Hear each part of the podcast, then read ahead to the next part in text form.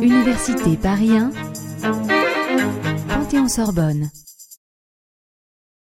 Okay, good afternoon, everyone. Uh, thank you, Julia. Uh, briefly uh, describe what I'm talking about and what I'm interested in. Uh, so, what do we mean by transportation network? So, it can be, in fact, many things. And the fact of transporting something which is either energy or information or individuals, this is very general. And in fact, if you think about, there are many, many cases where it is indeed a transportation network. So, and uh, uh, so they appear really almost everywhere, and uh, I think there's still a lot of work to be done about the formation and evolution of these networks. So I will give you some example, and we still in my opinion at least, uh, we still don't have a very convincing model of the formation and evolution of these uh, networks, apart maybe some specific cases. And of course, it's important to understand the structure and the evolution of these networks in order to understand the dynamics on these networks. So it can be congestion, uh, on these networks, on transportation, on the road network, for example, what is the structure of road network, or, or subway, for example, what's the traffic, can we optimize the structure, for example? The robustness also is very important, or do we make robust networks? So this is very important, for example, for power grids, or can we optimize the robustness of power grids with respect to local failures? This, this is very important. And very recently, even we saw that networks actually are really everywhere and are also coupled. So there is a coupling between different networks, and actually this coupling can uh, interfere with the robustness. And this is a recent result of last year, which showed that even two robust networks, when they are coupled together, can lead to a system which is even less, which is less uh, robust actually. So it's very important to understand the structure of these networks and so on. And in fact, I came to these problems with disease spread because the disease between human, let's say infectious disease, spread uh, uh, thanks to these uh, uh, networks. So either, for example, for pandemic spread, the airline network is the major uh, uh, way by which the flu, for example, spreads in the world and, and so on. So it's really an important thing. So let me just go and give you some example. I will start just with infrastructure. So of course, even in biology, this is the very simple example. Here, the point of this transportation network is to bring the water to some specific point in a leaf, for example. And you see a very nice example of a, a planar network, which is formed by these veins. So this is this has been studied a lot, in fact, by physicists and also mathematicians. What is the structure of this uh, uh, venation pattern? How does it grow? And there are people working on computer models which uh, simulate the evolution of the, of the leaf, even of the whole tree or the, the whole plant. So it's a, it's a whole industry here. Uh, you have also, this is, this is a subgraph of the road network, actually. Here it's a tree, so it's all the goods starting from the state of Indiana in the US, and the width here is proportional to the, to the flow of goods which are transported. So you have, a, you have a nice flow, and you see that indeed the, the amount is decreasing, in fact, with distance. So you transport a lot of goods let's say at a, small scale, and the further you go, the smaller the, the width, of course. So this is one example of a, a transportation network. No, this is no, no, no, no. This is just starting from Indiana, and uh, a very important infrastructure network, which this this one is the distribution uh, current distribution network, and it will be more and more important in the future with uh, the smart grids uh, problem. It's a very project of the future. So you have some power plants. So actually, it's very complicated. Usually, you don't have a single type of nodes.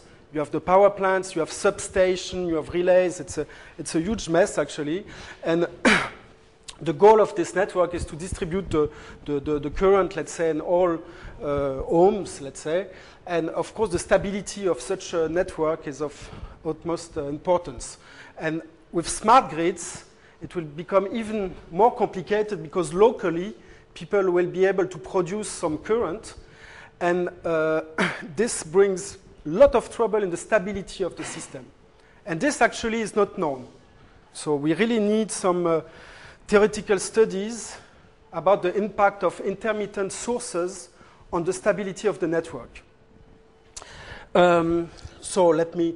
So this is really. So this is another power grid. This is the U.S. power grid, which is well known because you, you remember maybe the blackout in uh, some years ago, which uh, which happened, which started here close to Michigan, I think, and and some big part, large part of the East Coast was without current, and uh, this was a good example of how a small event could trigger a cascade of failure. And at this time, I must say that it's still not very well understood. So the blackout and controlling blackout, it's still, you have the two views. You have the simplistic view of physicists, which is far too simple, and you have the very complicated view of engineers who are doing tons of simulation with very complicated models. But there's nothing in between which allows us to have a, a real, let's say, almost simple understanding of what happens. Or, or I guess I, yes, this, uh, there are very few actually. I don't know, I don't know. Honestly, I don't know. I don't know. There are some lines, uh, maybe some strange lines. I don't know. I don't know. Sorry. Um, so, of course, you have other distribution and transportation systems. So, I will go very fast. This is the last uh, slide on this example. Pipeline, of course, is very important. So, we, we heard about a little bit when the gas was transported from the Far East, and this can bring many problems. But it's also a nice planar network. And what's the stability of this network, for example? And there's another one that I didn't show, which is uh, that I'm not showing, is the water distribution system which is also a network in cities. And uh, there have been a few studies about the stability and robustness of this type of distribution network too, which is very important too, and which is under surveillance, of course, for some uh, terrorism reason, because you can always imagine and try to find out where's the best point to put something bad in the water in order to pollute it and things like that. So anyway, so these are a few examples of transportation networks, but I will focus here on uh, transporting individuals. And uh, so actually there are many networks uh, which correspond basically to many transportation, many different transportation modes, and uh, which uh, act at very different scales. So I will go uh, more deeper in these details, but uh, of course you have the global scale which is basically dominated by the train. Imagine, think about Europe, for example, the, there's a world train network between different countries. Of course, you have the plane, the air travel network, which spans the global, which spans the complete, the whole Earth. And if you go down, you have different in scale, if you go down in scale, you have different uh, transportation modes, so the car, the train, and so on. So you have different networks actually, which are not independent and uh, which act at different scales and which are coupled. And this is relatively complicated and not very explored, actually, this coupling. So let me very quickly go give the main example. So the global scale, this is a network we studied a lot because of the pandemic thing. If you want to understand the spread of a pandemic, you have to understand how the people are traveling in the world. And indeed, uh, it has been shown that this is the air travel is the major dominant means of uh, uh, disseminating the, the, spread of flus and all this pandemic uh, disease at a, at a, global level, of course. Uh, uh, things are more complicated at a, a, smaller scale. Here, this is the another transportation mode at a smaller scale. This is the train European trains. So you see it's a relatively nicely reticulated networks, network. So I show you other example. Uh, other things are, have been studied also here. This is a study we made some years ago. It was the network of, uh, of uh, movement between different cities. So the commuters, you can construct the number of commuters going from city I to city J. And this is, uh, you can study this network, and this is independent of the, uh, whatever the transportation mode in this case. And uh, at the smaller scale, almost, uh, you have the road network. So this is some kind, it's not the ultimate small scale, but uh, the road network inside the city, inside the urban area. This is some very important network, which there are many studies on the structure, and I will come back on that a little bit later. Uh,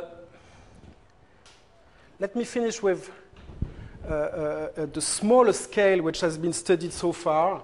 Uh, and this, is, this was a huge simulation, agent-based uh, simulation, done some years ago in the Los Alamos uh, by some people in, in Los Alamos.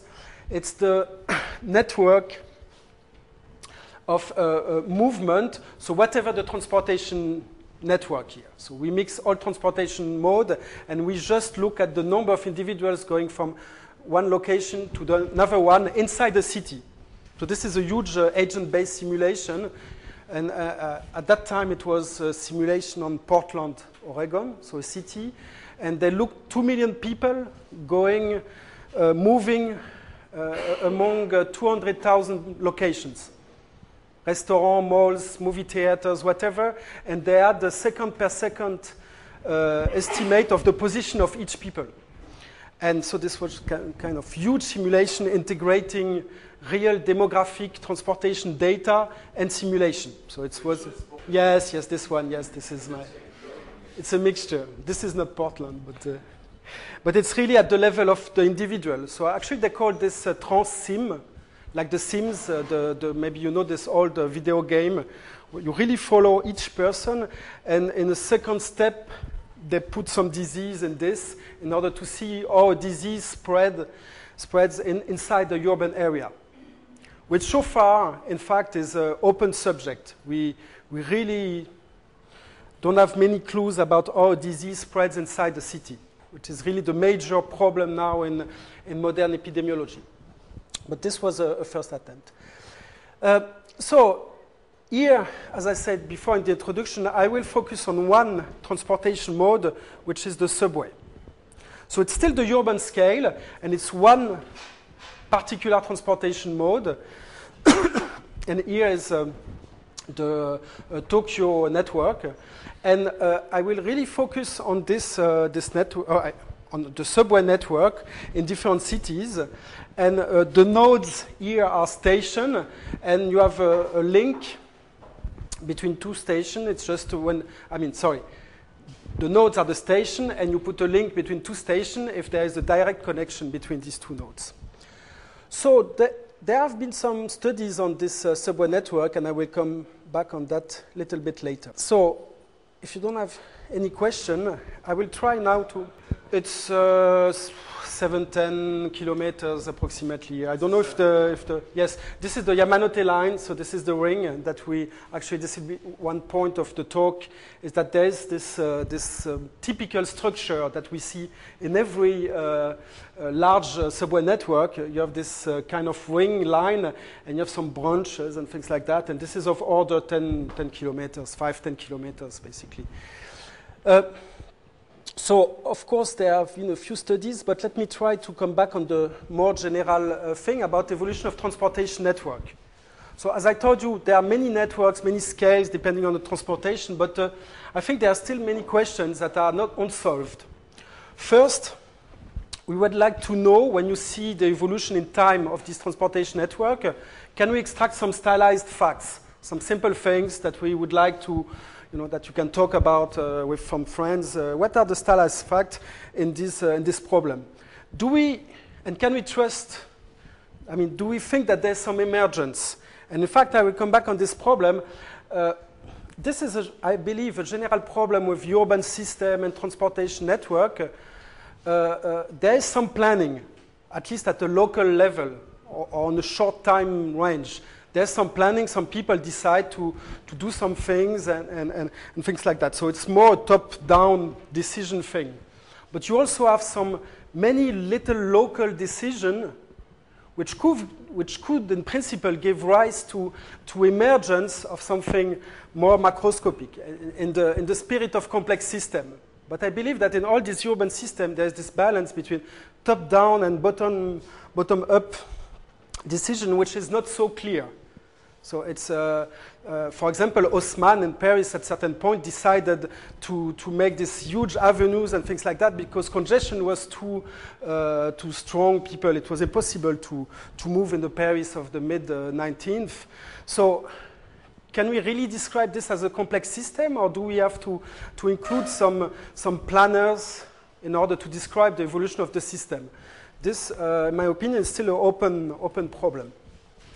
And so, so, what are the principles really of formation, evolution of these networks? Uh, can we really make a little simple model, let's say, of the evolution of these networks? It's not clear. What are the relevant parameters and so on? It's, it's, to me, it's, it's not clear. But things change. Uh, so this is, these are, to me, the, the main question. So, of course, there are many problems. First, we need data. And the data for network are usually known, but the evolution of network is always a problem. We don't have so many data, and we have, I mean, it's coming now, but uh, 20 years ago it was really difficult, eh, or even 10 years ago. So now we have more and more data, and with GIS uh, uh, methods and things like that, uh, we start to have enough data in order to have good statistics. Because you have to realize that, for example, a large subway network is something like 200 stations around 200 stations. And this never, so it means what? Few hundred links. So it, it means a few events, let's say uh, uh, uh, 10 lines approximately. So it's not a huge statistics. If you want to compute distributions and things like that, networks are usually too small. For example, if you think about the, the Barabasi-Albert uh, scale-free network, for example, you need to have a size of, uh, let's say, 100,000 nodes in order to see the nice power law in the degree distribution. Here we have networks made of 100, 200, 300 nodes. So it's very difficult, actually, to get some good statistics. then we'll see that uh, uh another problem is to uh, think about the parameters you want to measure on these networks. And this is not completely obvious because there are so many things to measure. These networks, they are networks, they are in space, and they evolve in time. So if you don't pay attention, you can measure hundreds of parameters. So what are the good parameters which really contain some meaningful information? So it wouldn't be fair to talk about that without mentioning that it's an old problem which already excited uh, the people, in particular in the 60s and maybe before, uh, uh, from quantitative geography. And there are some models, I, am not going to describe them here, but 63 years a little model of uh, road development in underdeveloped countries. So it's uh, Taaffe, Morrill. Actually, Morrill made different things. And there's this little paper by Xie and Levinson in 2009, which is, uh, I can give you the reference, but it's nice because he's, he's giving these references and describe a little bit, uh, gives the main reference of, uh, of, uh, of what these people did at that time. So here is another example. For example, it's Kansky, and this is the evolution of the Sicilian road network. so it's a little, uh, little model, let's say, applied on a certain uh, set uh, of vertices. And uh, if I'm, uh, this is the result of this little simulation, let's say, compared with the actual network. And it's not that bad, actually. It's uh, for a little, at that time, you know, with, I don't know if they had they had computers, but maybe with, with cards, perforated cards or things like that. so it's really, that, that was really nice. Even in 65, I didn't know you have some uh, uh Monte Carlo, this is really simulation of road network around the central node by Monte Carlo procedure. 65. So it's really, uh, uh, so it's really, people at that time were really productive and really, were really doing very nice things. So for example, uh, let me finish by give you the still Morrill.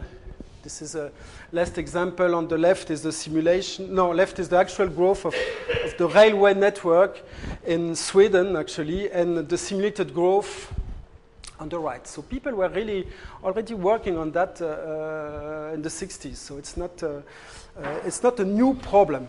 So uh, actually, and I tell you what changed maybe. But uh, uh, so more recently, so if I jump 30 years, of course this is not exhaustive. There are many other references, but uh, for example, here's a more recent paper by Gastner and Newman. They worked on a little process of local optimization. So the point is you put a new station, and where does it connect to? And they use some local optimization process by saying, oh, it will connect to a connected point, to the network, by minimizing some function. So it's some kind of local optimization. And by doing this, you can grow the network. And so this is, I think, the, so this is, uh, which one? This is the commuter rail in uh, Boston. And their D, and this is their model applied to the same set of vertices. So here they just, they just simulate the connection actually, but not the location of the nodes. They take the same location of the nodes and they look, oh, does it connect? So it's not a model from scratch where you put the, what everything is. so this was in 2006. Another thing on the road network, this is something we did with uh, Alessandro Flammini. So this, this is another transportation. This is the road network. So here also I think we made some progress. It's also some based on some local optimization. So here is the growth in time of some uh, street network. So this is also by, based on local optimization. so this, this was in 2008. So this is just a selected uh, partial view of, the, of, of, what happened. So what changed since the 60s, in fact, in this field? Well, in my opinion, uh, again. Uh, first, we have more data. We have better and faster computers. This, this really makes a difference. Uh, we have, uh, they were working on nodes, on networks with 20, 30 nodes. We can do hundreds of nodes, integrating many, many data, traffic, and whatever. So we really have now data, I mean, computer capacity and data, better, better data availability. I think what changed a lot also is that we have a better knowledge of networks. I think these last 10 years, let's say from the first paper by uh, Watts and Strogatz in 98, uh, up to now, and with, the, with Barabasi and Albert, and we have a better view of the classes of the different networks and the effect of different factors on the, on the structure of network. It's really uh, uh, before the, let's say, 98, 99, people were really thinking with the paradigm of random Erdos-Renyi graph. And people were really thinking with this and doing variants of the Erdos-Renyi graph. And in particular, social scientists. And of course, they, they are not happy with that, of course. This, this creates a lot of tension. But it was true. People were doing, someone like Wasserman, uh, for example, in the social network book, is doing many complicated things, but which are basically variants of the random graph Erdos-Renyi model. So now we have a better, broader view perspective on networks, and I think we are more at ease, and uh, this is really, I think, the advantage. We now know better about the effect of space, the effect of cost, the effect of uh, whatever you like on the structure of networks. This is really what they, they didn't have this in the 60s, I think. And also emergence properties. And this is maybe what, what physics, statistical physics played a little role here, is that this going from, let's say, microscopic interaction to global behavior, this is something which is uh, uh, really, how can I say, which, uh, which uh, which probably was uh, uh, well studied in, in which, well, which was well studied in statistical physics, and this is probably one of the, the let's say the biggest what biggest thing that statistical physics brought in this uh, complex system thing is that really we know, well, let's say we know, we have a better idea of how to go from microscopic to macroscopic and what is important and what not and things like that. So this, this process is really, and this is really, the root I think is really in statistical physics. And, and phase transition and all these things. There, there's another thing I, I, believe also is new and really comes from physics is the modeling process. Is that modeling now, there's a really big problem, is that anyone can make a model.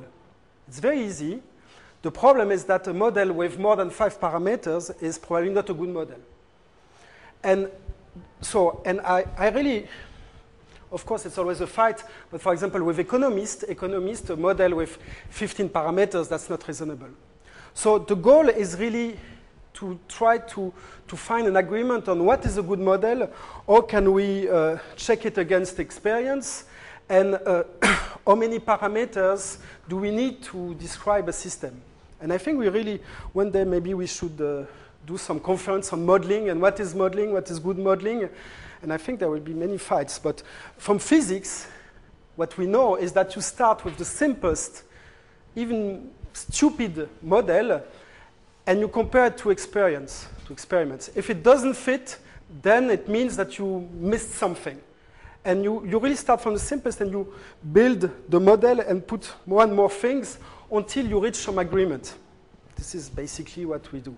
And this is very different to what is done in epidemiology or traditionally or in economy, where you first put all possible ingredients and then you see what, what happens. So I think this, is, this could be one, uh, one thing that uh, physics could bring here. So let me go now to the core in this last 20 minutes uh, to what I wanted to talk about. So I think we are still far to have a broad picture of all transportation networks, so we can, in the first time, focus on, on subway system. So this is a work done with Camille Roth, Soong Kang, and Michael Batty, and we put it on the arXiv uh, last week. And the problem is really to uh, understand the evolution in time of these different subway networks in the world. So again, in order to be fair, I found this. Uh, so it's not a completely new problem. Actually, this is the underground rail network, and this is uh, done by a paper by Kopp in '67. I wasn't able to uh, to get this reference. It's some master thesis or something like that, but it's very difficult to get. But at least, again, in the 60s, people were looking at that. I think. Yes, yes, yes, exactly, exactly, which I couldn't get, but. okay. okay.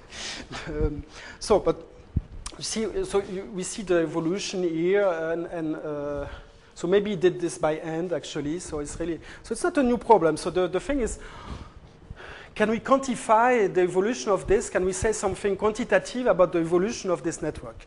That's the, the whole point. So let's start with uh, some static properties, simple properties of this uh, subway network. So we first focused on large networks. And when you have small networks of 10, 20 stations, it's not really, it's hard to say something really relevant. So we focused on the largest station, which was networks, the major networks in the world with more than 100 stations.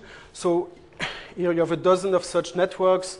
So the second column is the number of uh, stations. So you see Tokyo has 229, Seoul uh, almost 400, New York City is the largest in terms of number of stations with more than 400 stations. And Paris is almost 300 stations that we kept in the data. So there, there might be little differences with. Uh, so these are the two, 2009 data. So this is the number of stations in 2009. And number of lines typically is around 10 for all these. Uh, so you have, on average, let's say, about 10 lines per network. And so they are in most continents. So many of them are in, in, Europe, of course, some in Asia, and uh, one only, we kept only one uh, in uh, is New York City in, in North America. And so there are some simple properties. Uh, I will show you some example, but you can, what are the first thing you can measure on the subway network? So of course there is the uh, inter average interstation spacing, spacing. So how many kilometers or meters between two stations on average? This is this L1. Of course the total length is also interesting the total length of the network is actually related in some sense uh, to the cost of the network. This is really the number of money in some sense you have to inject to construct this whole uh, uh, network. And there is another thing that you can do in order to have a first grasp of this network is to compare the total length to the total length for the corresponding regular lattice, which has the same average degree and is in the same area. This is something that you can estimate relatively easily, and which is given here in terms of the number of stations, the area of the system, and the average degree. It's a very simple uh, calculation. So this would be the total length of a network, which is basically a regular lattice uh, connecting all these uh, uh, n stations. And so this the ratio of the total length to this total length for the regular lattice will tell you if you are far or not to, uh, to a regular lattice, or regular or, or heterogeneous are you. And so, few let me just go through a few examples. Let's start with Paris. Paris, you see that uh, actually Paris is the one with the smallest interstation spacing, with an average of uh, 600 meters. it's, the, it's the denser network on average in the whole, I mean, in this set of dozen uh, networks is the, the one where you have the, the best service, actually. Every 600 meters on average, you have a new station. Uh, the ratio of the total length over this value for the corresponding regular lattice is very is small, which indicates that actually it's relatively far from this point of view from a regular lattice. You have some heterogeneity, and we'll see that uh, this is in contrast with Osaka, let's say. Osaka uh, has a larger interstation uh, uh, spacing, a little more than one kilometer on average between stations, but this ratio is the highest, largest for, the, for our set, and is almost 0.9, which means that actually the, this network from the let's say from this global point of view, is very reticulated, very close to some kind of regular uh, lattice, and is the least heterogeneous in some sense. So that's the, the, the first point. Uh, let me give you another example. Uh, Moscow is the network with the largest interstation spacing. So the First, this ratio is again small, which means that it's a relatively heterogeneous network. We are relatively far from some regular lattice. And the spacing is very large. And this is uh, uh, basically due to the branches, but I will come back on this. On all these branches, you have a large spacing because you are in a less dense area, and the spacing there is, uh, is larger. Let me show you another example. One, of course, which is important is Shanghai, because this is the most recent one, but it's the uh, the fastest in development. I will show you some data about the velocity of development of Shanghai started in 95 and is already in the top 10 of the largest uh, network. and one consequence, in fact, is that the average interspacing is very large. Cannot build so many stations.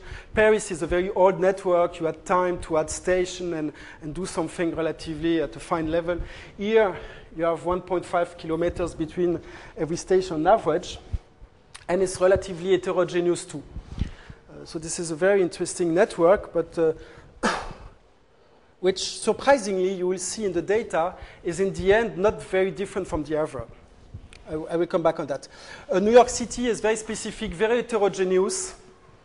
And New York City actually is a little bit of a problem, but the geographical constraints are so strong in New York City uh, due to water, in fact, that this network is a little bit bizarre, let's say, in comparison with the other, because of all the topo, let's say, geographical constraint, which doesn't exist in Paris, or you have just one, uh, you have the Seine and one river, and that's it. Here, you really you can go on the west. You have, it, it's a huge uh, mess. This. Uh. Uh, another example, just to play with that. Uh, Mexico City is a little bit bizarre, also is relatively heterogeneous, so we are far from something nicely reticulated, or, or we are far from a, a, a, regular lattice, actually. It's one of the most heterogeneous network. And I don't want to just let's go fast on the network that you probably know. Uh, this is uh, London, of course, which is also one of the oldest uh, network and which is well developed. Uh, Madrid also is a very important uh, uh, subway, Tokyo. And just a little point in order to avoid any confusion is that here I showed you the maps. So these are the stylized maps. When you come in a city, you ask for a metro map. This is, of course, very different from the reality. So uh, this is one point. For example, uh, this is the map of uh, Moscow. And uh, the reality is more something like that. So you don't have, of course, a nice circle and things like that. And in fact, here you cannot see really because you have all the names and so on. So if you take just longitude, latitude of station for Moscow, this is what you observe. So there might be a little bug here, but you see that it can be very different uh, from the map. So actually it could be misleading if you want to extract geographical information from the metro map You could have the impression that, uh, oh, these two stations are very close, I could go by walk. It could be very misleading, actually. So there's a real, uh, so you have to keep in mind that what we see with maps are not the real, are just designed representation of, uh, of uh, networks. There's a whole book by uh, Mark Ovenden, I think I gave the, the, the reference, with all the subway maps of the world. So it's a very, very nice book of, uh, with basically 100 networks, I guess, something like that, and really discussing the design of this, how to represent the, the metro and the subway, because it really evolved. And now what you can see, I don't know if you see it, but there's one kind of general global agreement. For example, in Madrid, you see that now, and this is the same for Paris, you have only horizontal and vertical lines and 45 degrees lines, or, or plus or minus 45 and so on. So you don't have other type of lines. So this is the general rule of design, but of course it's obviously different from the real spatial network. So for example, here, this is Paris, the real network of Paris. So it's very different when you're used to the map. It's really different. If you keep even, it's even worse when you keep latitude, latitude, longitude. It's it's something like this. So uh, keep in mind that what you see on the map is really different from from the actual spatial network. So these are some simple static uh, facts. Let's go on the dynamics. So I don't know this is going too fast, I'm sorry, but there's no way to change the rate of the GIF animation. Um, so this is Berlin. So you see the evolution from, uh, well, you see, you can guess the evolution from 1903 to 2009, one uh, century of evolution. And there are already a few things that you can see, that there are some branches evolving, and then there's this kind of central region getting, uh, appearing at a certain point and getting denser and denser. And uh, maybe on Paris, I don't know. In Paris, it's, it's worse because it goes even faster. But there is again this idea of this center at certain point. So you have this core region which is getting denser and denser and uh, branches evolving. Of course, it's going a little bit fast to see really. Uh, here's another example of uh, London. but again, you see that you you still have what should emerge in some sense that you, there's some general structure appearing here. It's no proof, but you have this central region, which is not circular, but which topologically defines something, when can be defined, and some branches going out and growing. I, I, I come to that. I come to that, yes.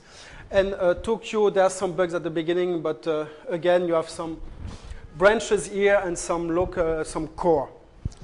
So let's go over simple properties again, dynamical simple properties. So you can see here, this is the initial date of this network. So you have very old networks, New York City in 1878, London 1863.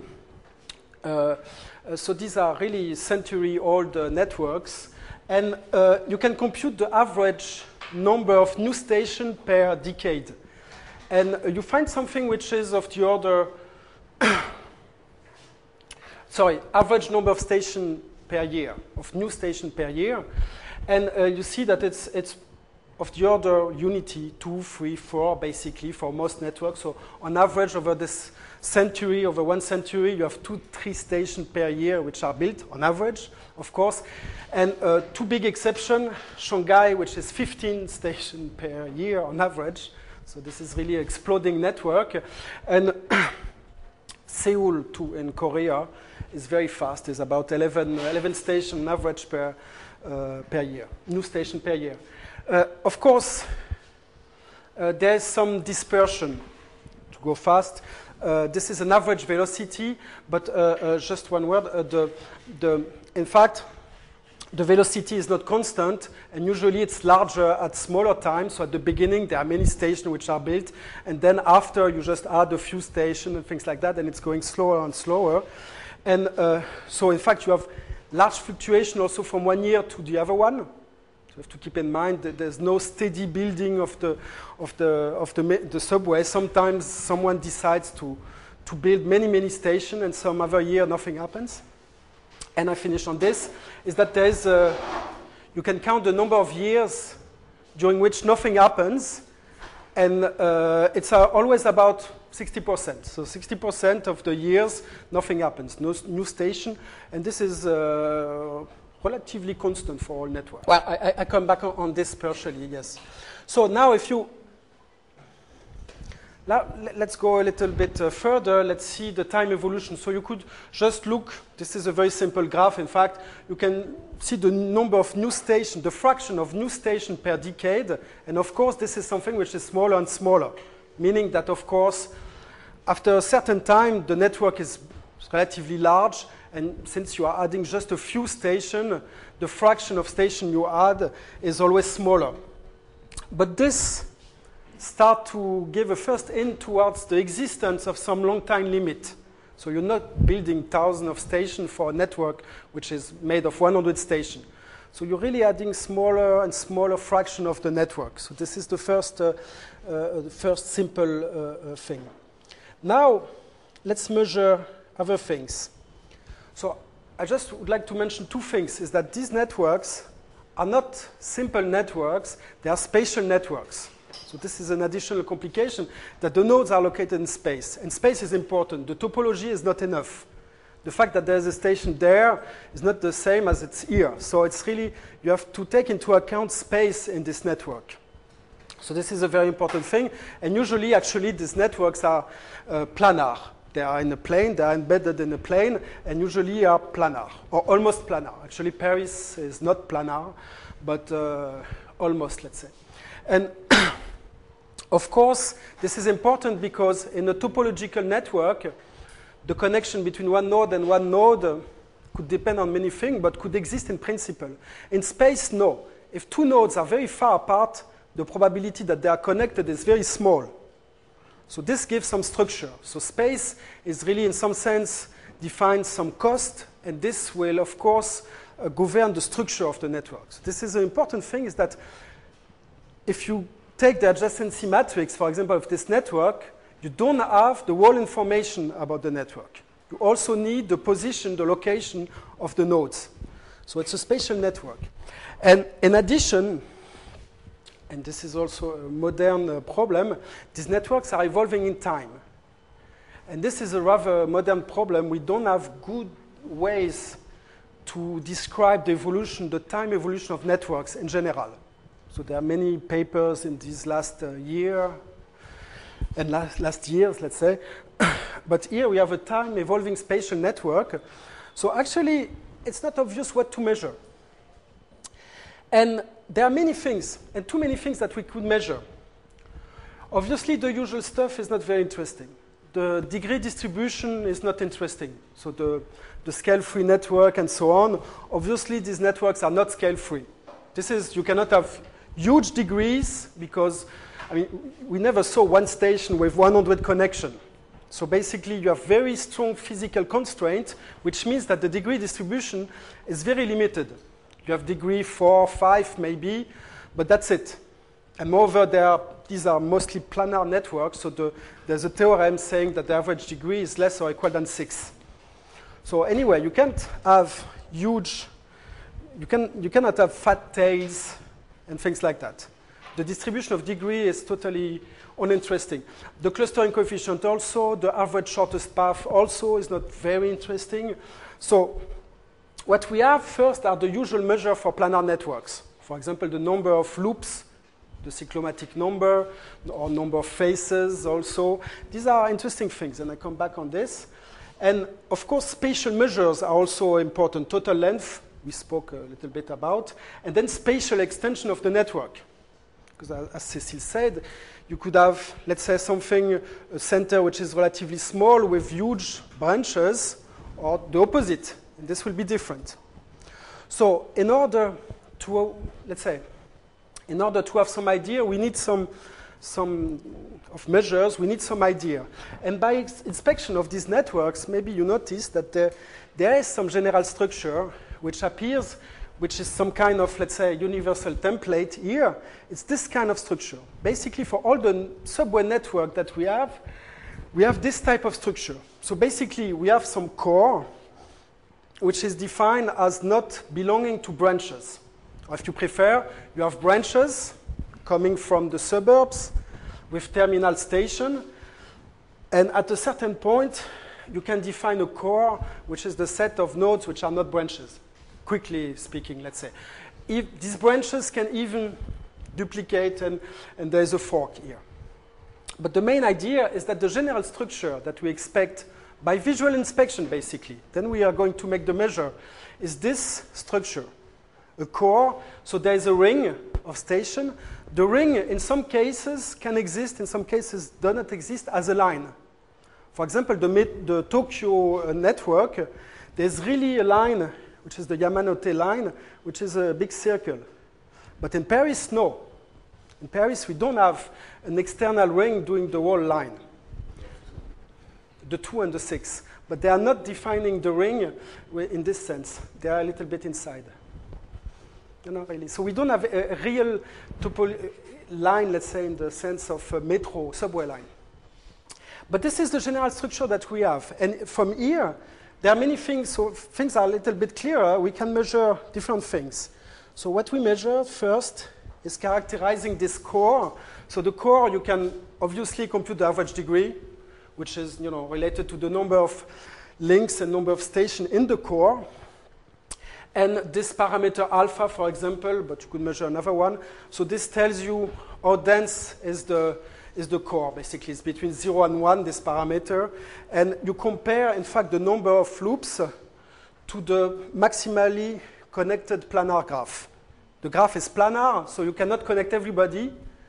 You have to respect the planarity, and this is the maximum number of loops that you can make. So this is really for a planar graph, it's really between 0 and 1. So this will tell you basically how dense is your core and how far you are from the maximally connected planar graph. If this is 1, for example, it means that whatever you have connected, everything that you could connect, and that's it. Now you could, you could characterize, you have to characterize the branches. The first simple thing is to look the number of stations, for example, the fraction of stations which are in the branches. So it's just the number of stations in the branches divided by the total number. That's it. So this parameter, it's not spatial, just tells you what's the percentage of nodes which are in the branches. Do we have an overdeveloped branch or overdeveloped core? this parameter beta will tell us that. Then some spatial information. and for this we take, so you can define the barycenter of all station. This is easy to do. Interestingly enough, it's just a small remark, the barycenter is actually stable in time. It doesn't move for most of the network. Paris, it's between Châtelet and uh, it's around Châtelet, actually, the, the barycenter, and it doesn't move in time. It's very stable, and you can compute the average distance to this barycenter from all stations belonging to branches or to the core. So this basically is the average distance between the barycenter and the branches. It tells you basically how long are the branches, basically. And this is the same for the core. It tells you, it gives you the typical, the average extension of the core. So if this parameter eta is very large, it means that you have huge branches and a very little core. Okay? So with all these parameters, actually, this is the, the conclusion we, we have so far, is that you have a pretty good idea of how is the network. Spatially, topologically, if I give you these four parameters, basically, you can draw me a, a reasonable uh, uh, a graph, which is uh, what we observe. So let's, uh, let's see how they evolve in time, these parameters. First, let's see the average degree of the core. So these are all the networks in color. The black line is the average. So relatively uh, surprisingly, there are some outliers, of course. This is, uh, this is Moscow, and the one below is Tokyo. But basically, yes? What's on the next? Oh, this is the percentage of, um, of number of stations compared to 2009. Sorry. So it's basically time, but counted in percentage of the. So uh, when it's 100%, it means that all stations in 2009 are here. So it's instead of time, we plot instead of percentage. And because, of course, the time evolution for each network is different. So you can plot things versus the number of stations, which is not an exogenous, uh, exogenous factor, uh, controlled factor. and so you see that remarkably, basically, it's very reasonable. I'll come back on the dispersion in a minute. But most of the network, they have a very small dispersion around this value for the core, which is of order 2.5, basically, with some outliers. which is a surprise. You, could have, you, cannot, you cannot have huge numbers, but you could have a, a much larger dispersion. Now this parameter eta, which is, the, uh, again, the size of the branches over the size of the core, uh, has an average of uh, order 2. So basically, it tells you that on average, the size of the branches is twice the size of the core. And this for most uh, networks, the dispersion is larger here. And uh, the extremes here are, again, uh, Moscow, and the other one in below, and Osaka. But there's some kind of uh, similarity in the numbers.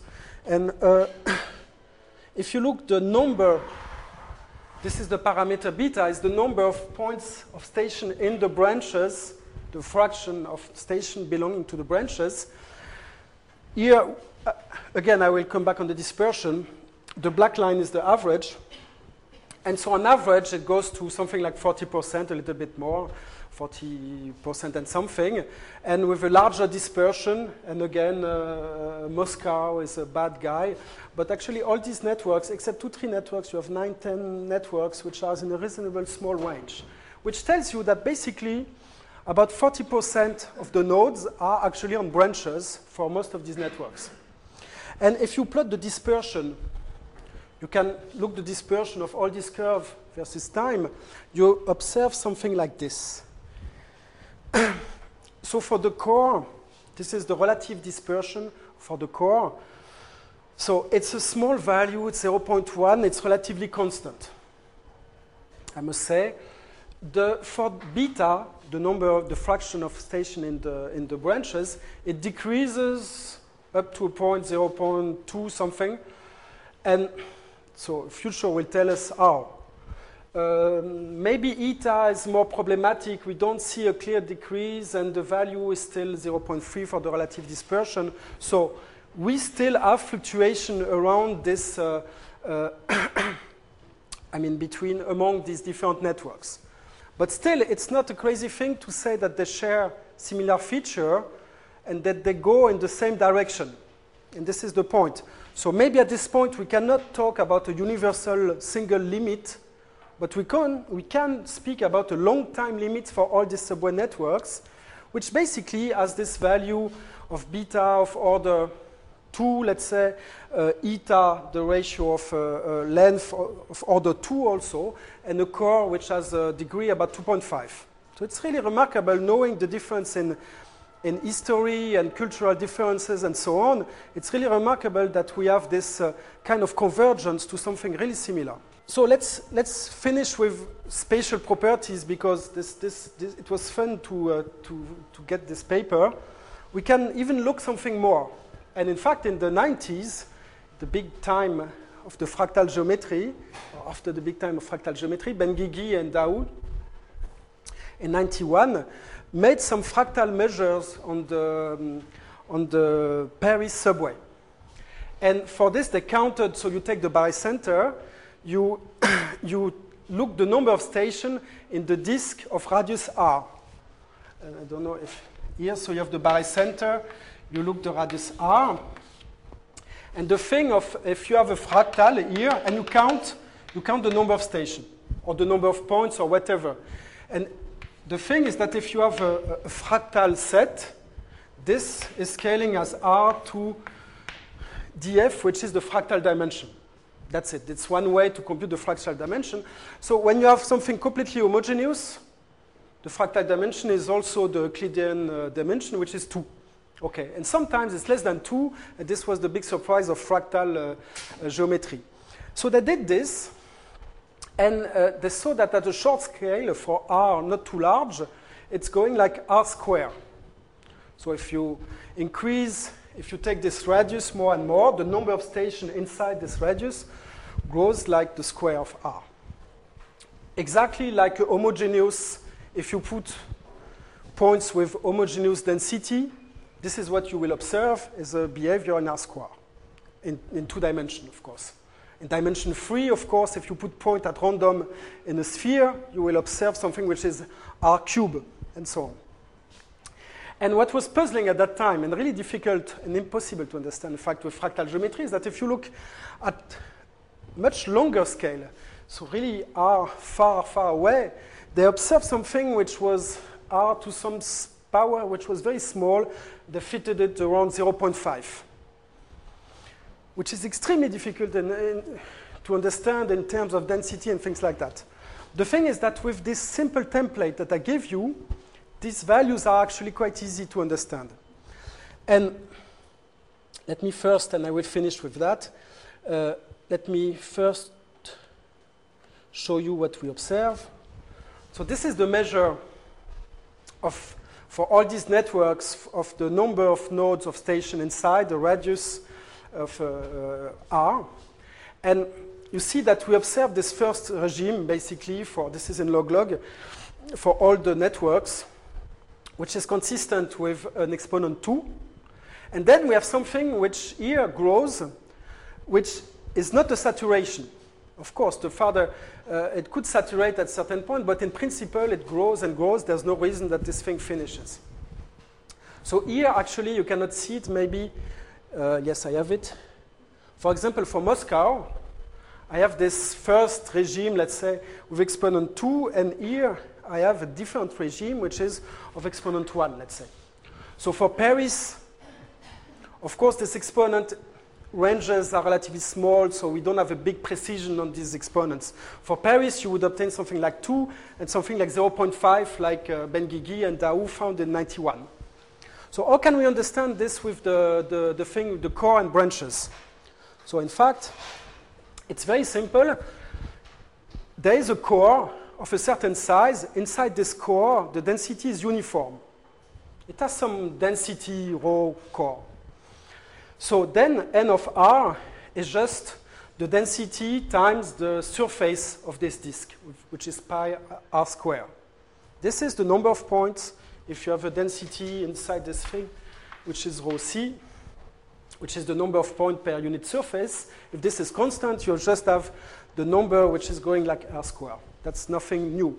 Now, if you are, so if I define this RC, let's say, as the size of the core, after this I have some branches, if I believe in this picture, and I have NB such branches, and I have at a certain distance r, so here is r, I have a spacing between station which is delta of r, which, which can change in fact.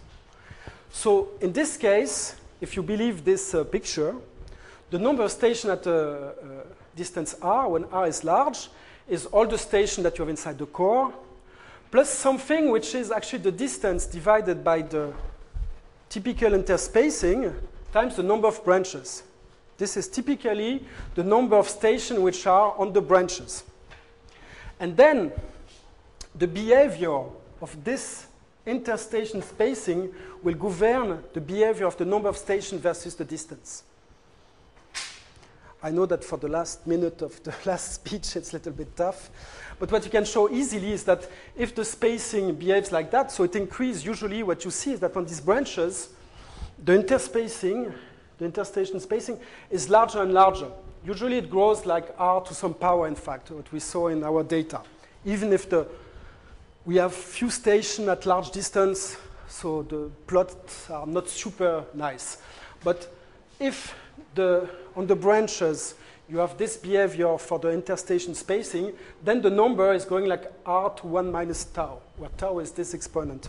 And what we observe is that basically for Moscow, this exponent is almost zero, meaning that for Moscow, the interstation spacing is almost constant on the branches. It's probably for some political reasons they decided to put this wherever they wanted. And for Paris, you indeed observe something which is of order 0.5. So, and then you recover the growth as r to the power 0.5, which was unbelievably difficult and impossible to understand in terms of fractals and, and things like that. So we have a, here a natural explanation of, the, of this result, and I think this really is in favor of this picture, which is kind of, uh, uh, which seems to apply to all world uh, subway network that we observe. So here's my last, last slide. Sorry, I'm a little bit late. so it really seems that we have a convergence to some kind of unique long-time structure for all these networks made of a core and branches. And basically, the fraction of branches station is of order 40%. So you have almost one half of the station which are on the branches. The spatial extension is of order 2. So the size of the spatial extension of the branches is twice the core. So for example, Paris, it's of order 5 kilometers, uh, the core, the size, which means that on 10 kilometers you have the branches. And this works relatively well. The average degree is of order 2.5, sorry, and which is not a super huge surprise. If you think about the core, you cannot have, you have simple station of a degree 2, then connection of degree 3 or usually 4, 3 you don't observe them, so, and you don't have so many, so basically the average degree should be, the first estimate, stupid, naive estimate is between 2 and 4, of course, for the 3. Here it's little less, it's over the 2.5. It's still increasing with time, so we could, uh, in principle, imagine some convergence to something larger than 2.5 to 3 and so on. And as I said, the fractal, I mean, this kind of fractal behavior is now well understood within this picture. So let me finish with two perspectives. So it seems, so here I focused on the, on the long time limit.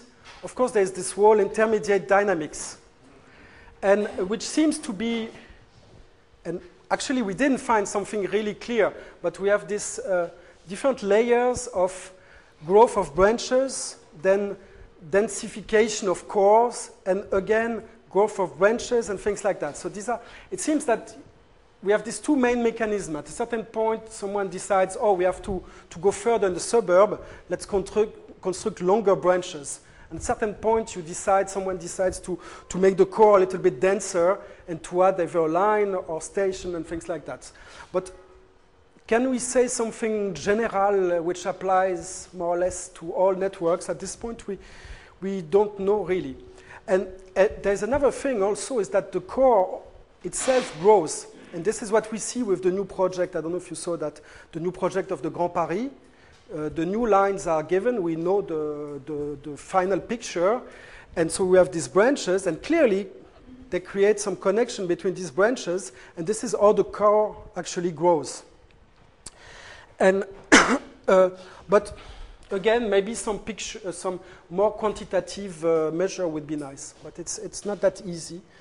Uh, of course, here the goal is to find something which is relatively independent of, you know, population, activity, density, and so on. So this is very far from the usual theory which speaks about population, distribution of population. If you have many people somewhere, maybe you will build a subway station. If there's a subway station, new people will go, go, there because it's a nice place where to live and so on. So there's this interaction, coupling between population density and activity density and the structure of the network, which doesn't appear at all here. But is it really necessary? I don't know. Maybe not. Maybe not. Uh, so, and then again, there's this importance of planning. It's clear that over one century, one guy couldn't plan for the, for the whole structure of the network, except in some countries, maybe in Moscow, or they decided over 50 years we are going to build this and there. In China, in in Shanghai, it started in 95, so they might have a longer term, and planning might be more important for this network. So we, won't, we might see something very different in Shanghai, for example. But the, the importance of planning versus, uh, let's say, emergence is unclear at this point. And of course, a minimal model at this point is still uh, missing. And let me finish. I don't know if you see well. This is from this book of Mark Ovenden. He finishes by, this is the world subway, which doesn't exist, of course. Would be nice to, to see. Here's Paris, here's Madrid, here's Mexico, New York, and so on. So Thank you.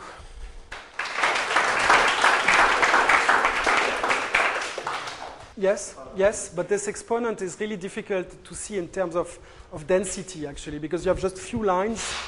I don't know, I, I prefer, I, I mean, I understand the 0.5 better by saying, okay, we have a spacing, which has some typical behavior, and few lines going there. But, but it's, a, it's a matter of choice, I agree. If you use two of dimension, why not? Yes, what is not trivial, though, is the, the behavior of the spacing between station with distance uh, Moscow it's constant, in Paris it grows. That's, that's probably related to population density or things like that, yes. That's not trivial.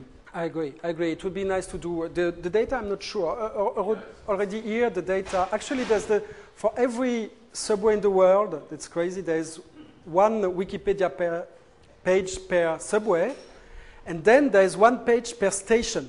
So it's, it's crazy, but every station in the world basically has a web page with coordinates, latitude, longitude, opening date, and sometimes a little picture, sometimes the history if it's an interesting station. Every station almost in the world. It's completely crazy. So then, of course, you have to, uh, of course, you have to import all this, make a file, and it's a mess. But uh, so from this, you can construct the history. But bus, yes, it's more flexible, and uh, no, it's true. It's true. It's true. It would be. I think in, in London, maybe in London, there's some buses data, or I don't know if TFL or Historical data. historical data. Yeah, I don't know. Th- that, that's the point. Is that we actually after the Watts-Strogatz paper and so on, we fought like crazy for network data, and now it's easy to get. but now network data in time, that's really that's that's a problem. Even even simple things like road network, for example. But you know, if, even if you have satellite images or picture, you have to convert this. I mean, it's a huge work. So it's a, the time evolution indeed is the, is the problem. Now, all this is uh, really metro subway. It's not a light rail or things like that. It's not. It's okay. That, that we, we had at least it was relatively well defined across different cities, because then if you start to include some kind of light uh, rail and things like that, it becomes a little bit messy. For example, Tokyo is a huge mess where you have different light rail, rail, and stuff. And, and so at least this is talking about metro subway, really, not, not RER or light rail uh, like.